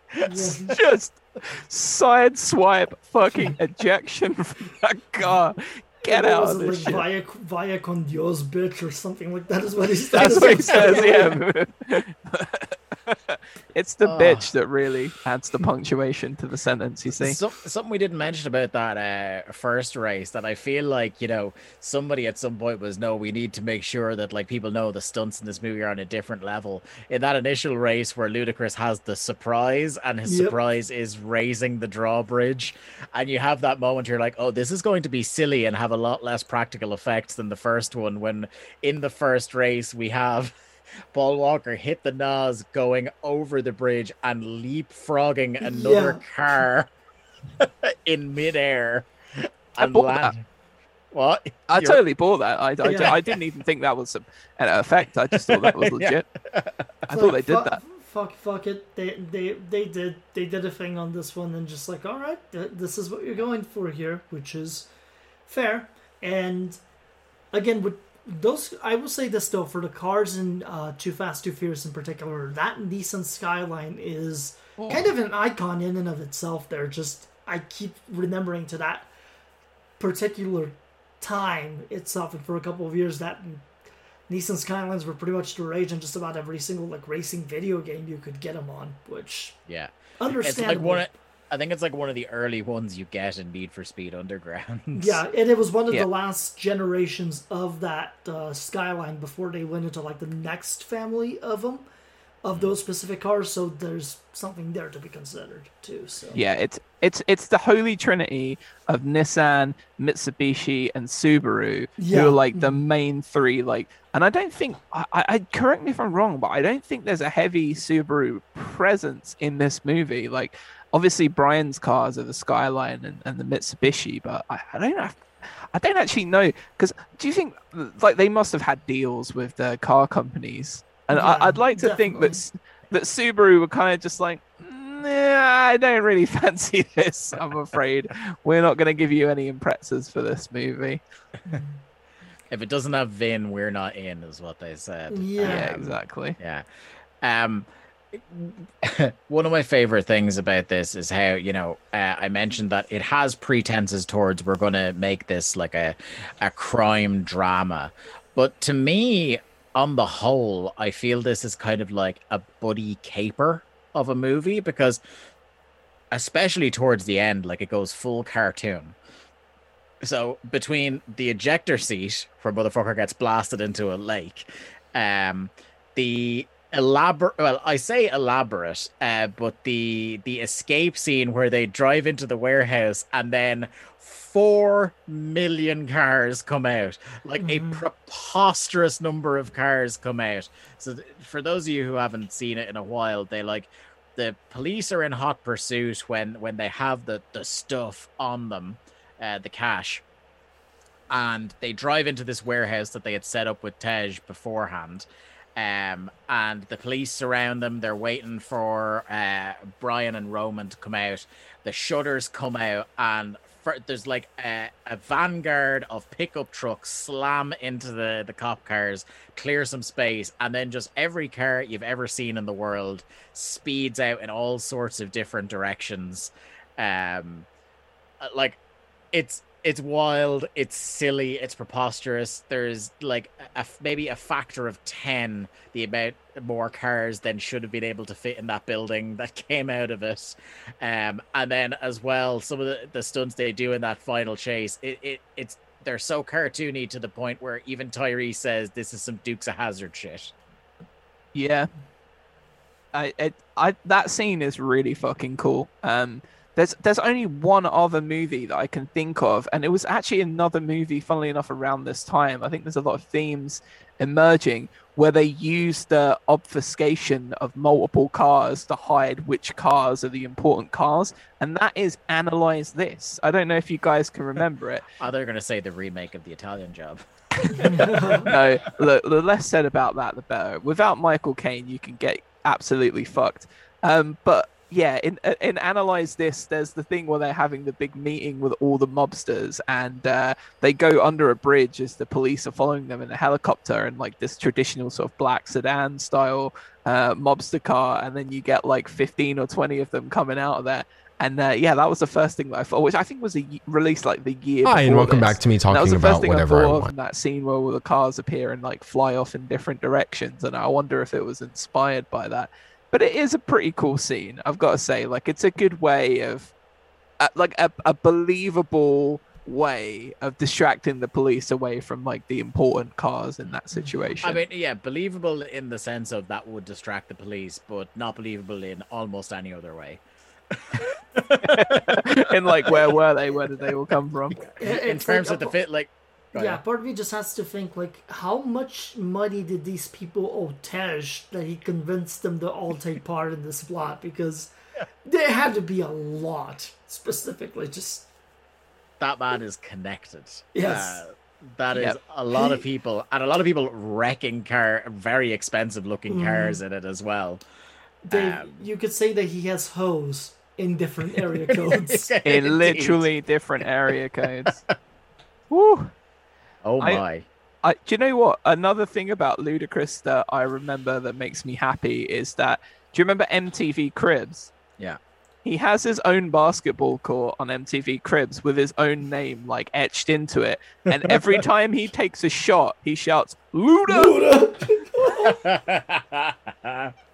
Legit, man. He takes like a couple of shots, every single one. Luda! And then just chucks the ball. So I'm like, every time, you know, you know how some people would like yell Kobe when they throw a basketball. Yes. Like that was that was the that was the gimmick for a while. Not me, mate. Whenever I think about throwing a basketball, I want to shout Luda to this day.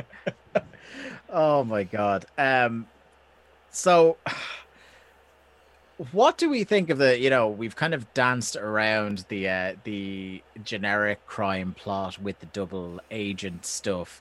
Uh, how do you think jack because i think we've heard the least from you on this how do you think it all comes off? It is very tropey but what i will say is because eva mendes is kind of at the center of it I, I i think she does about as good a job as you can of of making it like semi plausible i guess yeah, I guess so. Um, one thing that I feel like at the end of this movie that that that it makes me interested, but like I guarantee they're almost no way gonna bring him back.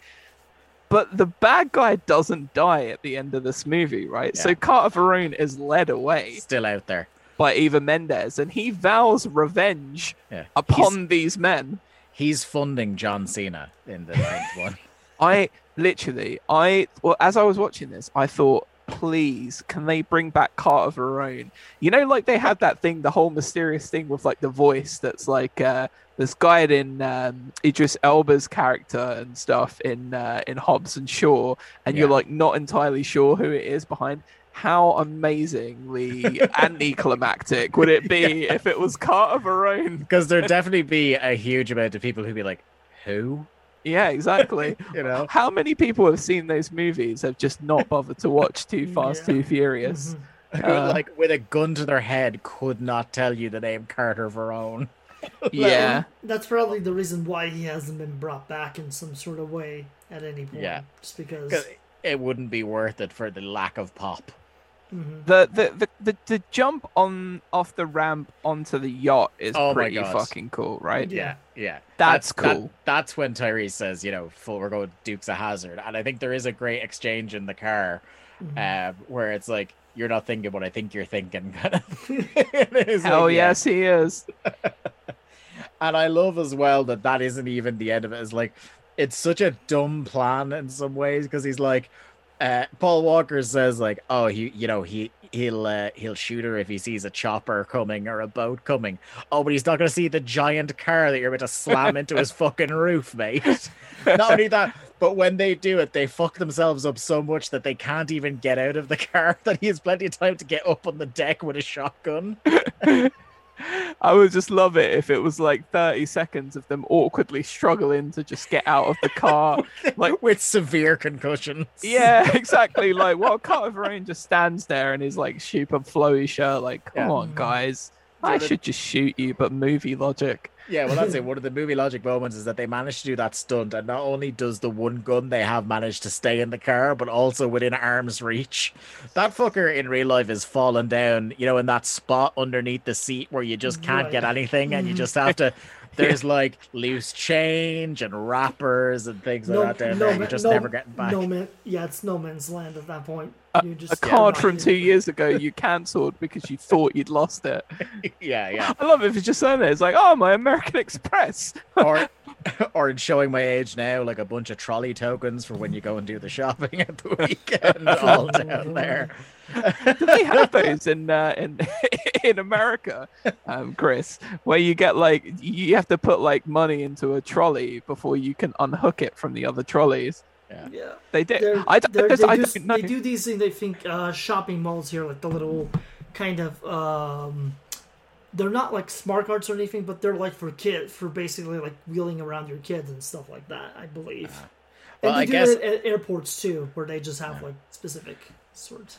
I guess I, I suppose they coins. That is way more advanced. Yeah, I, I suppose they've got to have it on lock, seeing as in many ways, and around this time as well, in a, para, in a parallel subculture, the U.S. was the the country that innovated the the art of stealing and then destroying shopping carts, doing stunts. Yep. Uh, but yeah, I, I don't think uh, it, the the card system sounds way cooler than where we get like uh, this little token about the size of a one euro coin that is like you know Dogs Trust or whatever that you paid like yeah. a five euro for them to give you it so that you can put it in and, and, and get your trolley out because they're all chained together. My job in my very first job, I worked for a supermarket, and part of my job entailed if someone phoned us and said somebody has dumped a shopping cart on a lawn or in a in a like a body of water somewhere in the town. 16 year old me had to go there and fish it out and bring it back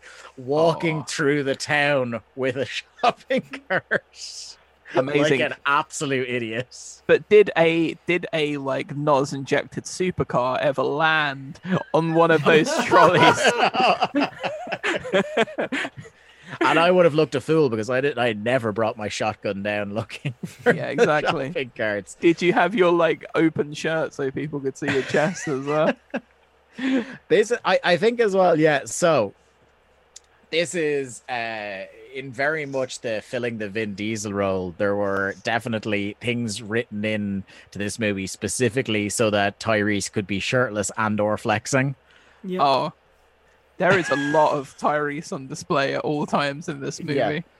And I, look, you know what? You know, if I looked like Tyrese did in 2003, guys, I would be. You, you would have to pay me more to pop the shirt back on. Yeah, yeah. Mm-hmm. The dude's put together. Fair, you know, fair, yeah. I, I, I think Vince McMahon was watching this movie like, oh, you know what? If this doesn't work out for this Tyrese guy, I'm gonna bring him in. Yeah. It's like you know the way like a lot of actors have the nudity clause. It's like if I was Tyrese 2003, I'd have the no nudity clause. There's like a million dollars extra to be fully dressed on yeah. set. Yeah, exactly. Yeah, I um you know, like you were talking about the plot and stuff, Dave. Like I, I didn't get to it. Such as it is.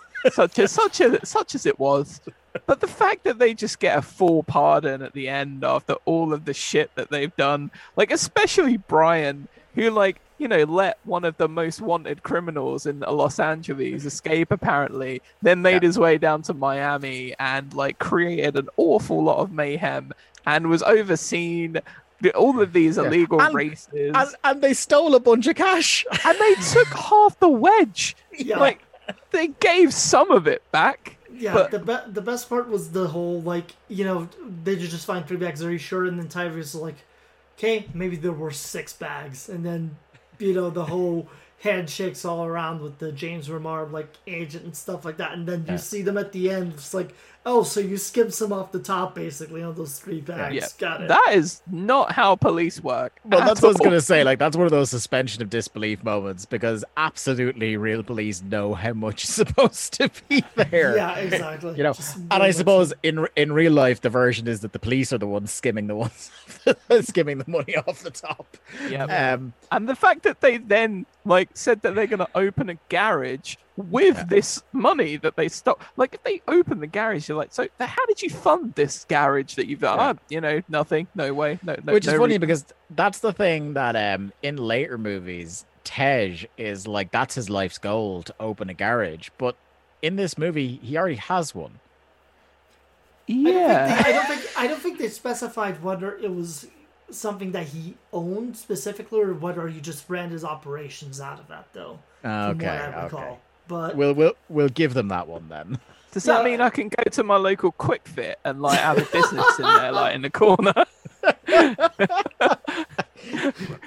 Just Jack and Devon Aoki rock, rocking up to play cards. Yeah. Me and Suki, we sell fidget spinners exclusively. Oh You know, maybe it's a bit out of date, but they're going to come back around, lads. I guarantee it. No problem.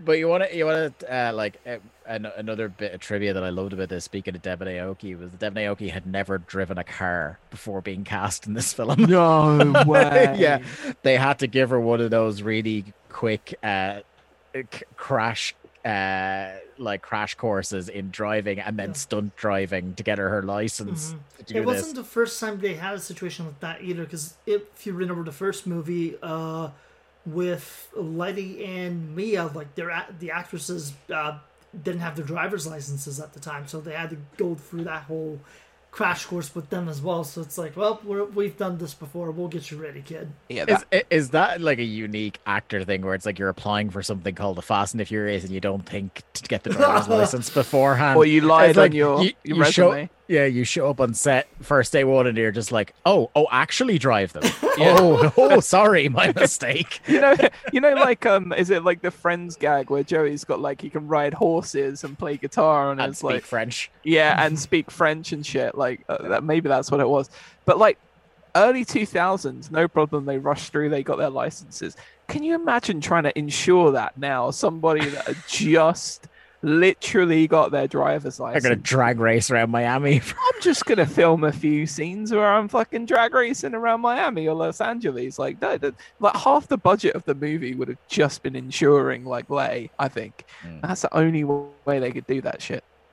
Um. So, uh, my my last two bits of um trivia that I have here before we start kind of wrapping up.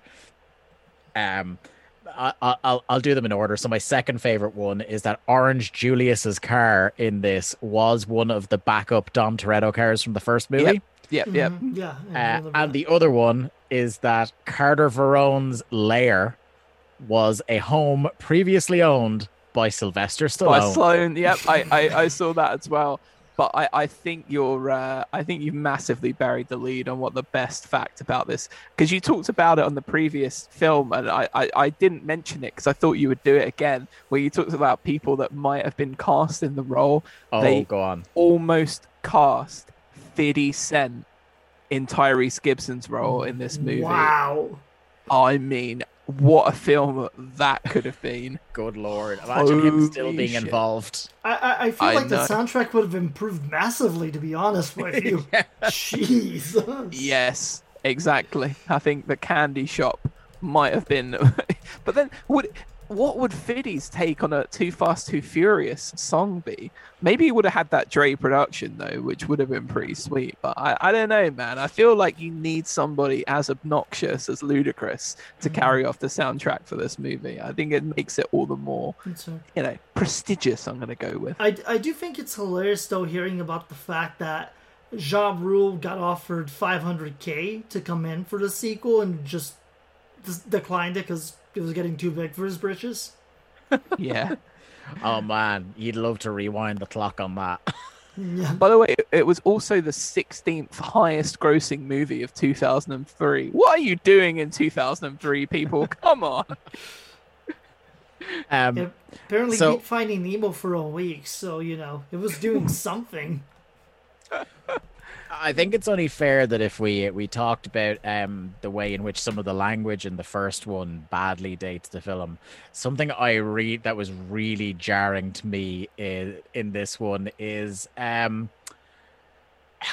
some of the line deliveries of Paul Walker in this oh. um, oh. are borderline racially insensitive. Oh yeah. And that was something that I think even the last time I watched it, I wasn't like I, I I noticed it, but it didn't stick with me as much as it did. And holy fuck, Chris, it was bad. Paul Walker went from I am awkwardly white and kind of scared of all this in Fast and the first Fast and Furious to wow, I am just going to appropriate black culture whatever the hell I damn please into Fast and yeah. Furious, which was just at, at yeah, first it's it like a choice i guess yeah. it was a choice at first it's like the odd word and you think like okay it's a little weird because he says like bruh a couple of times oh. um but by the end of the movie it's like it's full on what are you doing like are you okay what what is happening here yeah, I, um, I I think they probably look back and, and regret this, but you kind of feel like Tyrese maybe should have said, "Guys, can we just not with this?" Yeah, Please? I, I think I, certain people were getting too big for their white T-shirts at this point. oh man. Uh, um, look, I we, we, we don't want to end the movie on that down note, but I feel like it should have been mentioned. Um, let, us wrap up Too Fast and Too Furious, uh, Too Fast Too Furious with uh, uh, any highlights we haven't gotten to yet. I'll, I'll go to Jack first. Uh, I mean, I. I pretty much did what I wanted, which was to put over Ludacris as much as possible. That's fair, yeah. Uh, yeah, I, I, I quite. I think like the scene where um, where Brian and Roman like walk in on um, Verone, like um, torturing that guy was a big escalation for me of, of, of his character. And I was like, it didn't really feel like that kind of movie up to that. And it was like almost somebody dropped in like, oh, we need to make this guy real evil. So we're just gonna have him torture somebody, and that's gonna be like the, the thing we do to to make these two like really be invested in trying to take this motherfucker down.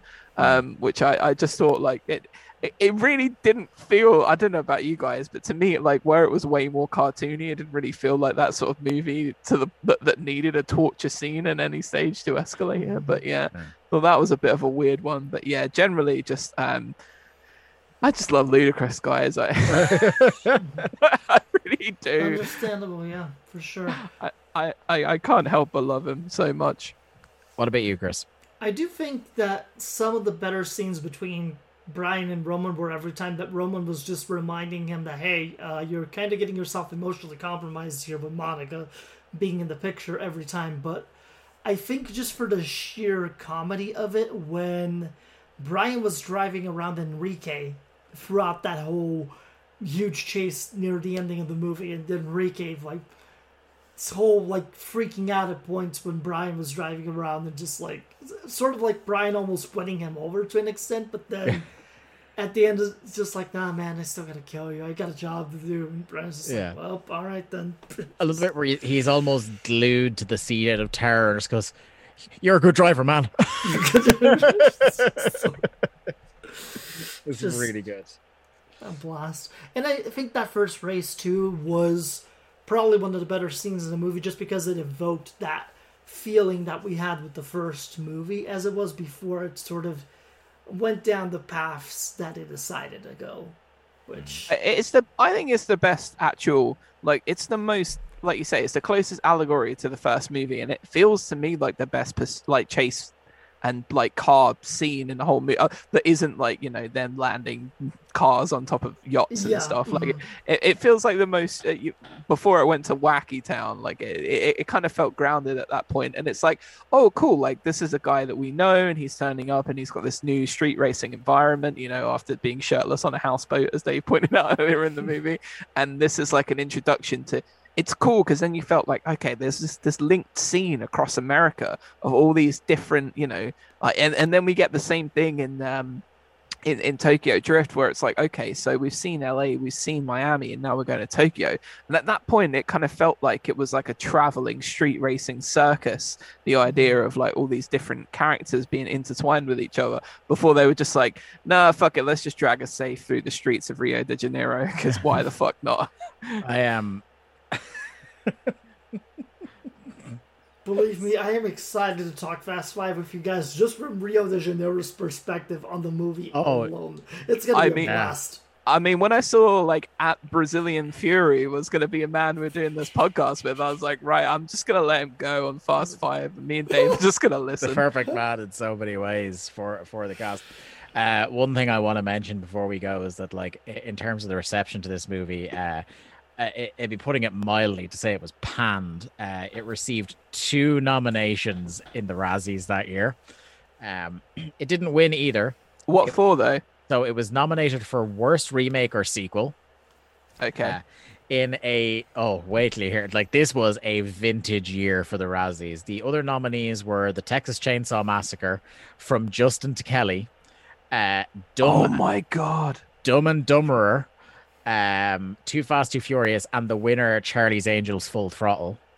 Oh. Okay, that's fair. I was going to say yeah, what yeah. beat from Justin to Kelly, but that makes so, total sense. The other category it was nominated for and didn't win was, and uh, this is my favorite uh, title for an award: worst excuse for an actual movie. Uh, the, nom- the, nominees were Too Fast, Too Furious, Charlie's Angels Full Throttle, from Justin to Kelly, The Real Cancun, and the winner, The Cat in the Hat. Oh my god, yeah, they did do it. It was a live action one. With Mike Myers, it? yeah. Mm-hmm. Yeah, god, that yeah. was just as as Myers started to go down the pipes big time. But I mean, this was the year that no matter what anyone says, no matter what anyone has done, no movie was worse than Gigli. Yeah, Gigli swept the awards that year. Uh, By the way, Bennifer is Bennifer a thing again? Bennifer is back. oh god. my god! If that yeah. is what we needed in 2021, we need a yeah. Gigli 2 is coming to a cinema near you very soon. I I love that Gigli won Worst Picture, Worst Actor, Worst Actress, Worst Director, but the one thing I will say as well is that Ben Affleck didn't just win for Gigli. Ben Affleck won Worst Actor for three films in the same year because he was nominated for Daredevil, Gigli, and Paycheck. Oh God, they all sucked. yeah, uh, it, not to be. Uh, he is also matched. Cuba Gooding Jr. was also nominated for three films in that category for Boat Trip, The Fighting Temptations, and Radio. As was Ashton Kutcher, nominated for Cheaper by the Dozen, Just Married, and My Boss's Daughter. Oh, yeah. Just Married is horrible. Like, have you seen it? No. Oh. Yes. Mm, oh. yeah. Kutcher, there's a reason he fell out of the, the collective consciousness. Uh, he, he wasn't very good, and now he's gone. And that, that makes me happier, I think, that I don't have to see him in movies anymore. Gigli also won for worst screenplay, worst cup, worst on-screen couple, and received a few more nominations. It got worst supporting actor and actress nominations for Al Pacino and Lainie Kazan, oh respectively. So yeah, yeah. I, I also think inadvertently was like one of the key things that killed Kevin Smith's career because yeah. that was the you know him doing Jersey Girl was meant to be his diversion into like mainstream cinema, and people were so sick of Affleck and and um, and Lopez at that point that he, he's main two cast members of the uh, of Jersey Girl being those two, and he was forced to like he he'd made like a in his movie like was it like forty five minutes of their relationship getting together uh, before she eventually passes away during childbirth. When the actual finished movie came out, it was like five minutes, and it's like oh no, J Lo died while giving birth. Like in a Poochie died on its way to its home planet style toss off. oh man. Uh, and on the word toss off, we're going to bring this show to an end. Do that to me. I'm classier than that. Uh, we'll be back soon uh, talking the next two films in the franchise, that being uh, Fast and Furious Tokyo Drift and Fast and Furious. Uh, the start, uh, the, the two films that really start to take the piss with the number convention in the franchise that is completely off the rails. Um, it has been a pleasure uh, to speak with you, gentlemen, this evening. Uh, I'll go around the table now and, and get some plugs where uh, where people can check out what you're doing or follow you. Uh, we'll go with Jack first. I am at Jack Layzell on Twitter, J A C K L A Y Z E L L. I co-host with the lovely Dave Ryan here a video games and nerd culture ephemera podcast called Link to the Cast, uh, where we talk about all sorts of good stuff like up to date news stories and uh, yeah, generally uh, mostly uh, at the moment like 45 minutes of similar talk to this, where we're talking about TV and movies and music and, and stuff Hoskins. as well, and mostly yes, Bob Hoskins as well. And uh, if there any, if there's anybody interested in the uh, wonderful game of football or soccer, if you're that way inclined, uh, we are about to do a big Euros preview show within the next month to Which preview. we need to start get working on. oh, don't worry, I've already got a mental list of things I want to talk about in my head. Uh, cool. You know, it, it, goes ludicrous and then Euros. Uh, so I'm glad I got half yeah. of that out. I started getting panicky when I got uh, multiple phone updates today about Euro squads being confirmed. I was like, oh yeah, that recording session is around the corner. Yeah, well. there's a 17 year old guy in the Polish squad that we can talk about. Anyway link to the cast at link to the cast on Twitter, link to the cast on all of your podcast uh, apps and things of that nature. That would be me. What about you, Chris? Where can we check your stuff out? All right. So for me in particular, uh, both Twitter and Instagram, I'm at Brazilian Fury. That's Brazilian with an S instead of a Z. Uh, you can pretty much find my main podcast, which is on the PWM network, as well as our good friends at Days of Thunder here. Uh, that's at Strong Style Story, where myself and Jeffrey Russell pretty much take the piss out of New Japan Pro Wrestling at this point. We took a tour off, but we're doing another episode sometime soon, eventually. Yeah. You can also go to the Night of the Living Geeks Network to check out my other podcast that I do with my close friend Jordan Young called Soundtracks on the Sticks, where we break down video game soundtracks and sort of our own life stories around that. Uh, the two of us and another friend of mine just did an episode on uh, Dance Dance Revolution just last month, so feel free to check that. Great choice. Yeah. Have you ever done Final Fantasy VIII? Uh, yes, that was our debut episode, actually. Ah. Uh, oh, I, you ha- you have a new subscriber. I, I I am I am getting my phone now, and I'm going to download that. Yeah. Holy a live shit. on air subscription. My favorite um, video game soundtrack of all time. Just saying. Uh, I, I won't put over uh, for myself link the cast too much because uh, Jack already did a, a very able job. But uh, yeah, as Chris mentioned, I also am one of the hosts of Days of Thunder on this very PWM podcast network.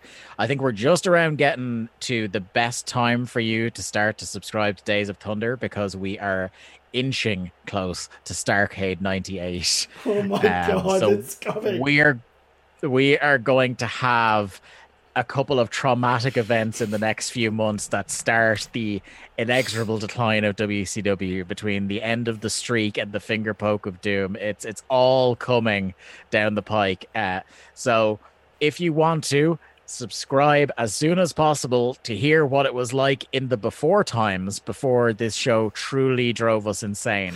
Um, We've only been waiting can... two years for this now, guys. I know, and it feels like maybe we should slow down. I don't know if we're ready for it yet. Um, this is WC... where the regret will set in for you both. Well, after this see, period, particularly for Lee, because Lee hasn't seen any of this stuff. oh my goodness me! Yeah, you see, the thing that the thing that works well for me with this podcast is that the longer we go, the more we get into territory I remember from when I was a kid, because I used to watch latter day WCW, mm. whereas Lee used to watch a lot of early '90s WCW and tailed off mm. uh, around '98. Right. So it's going to be much worse for him. Oh, um, oh, yeah. That's yeah. fine by me. Uh, right. Anyway, yeah. Uh, at WCW Thunderpod on Twitter and for myself at the day to day. Gentlemen, thanks for your time, and uh, we'll be back talking the next two films very soon. Bye bye.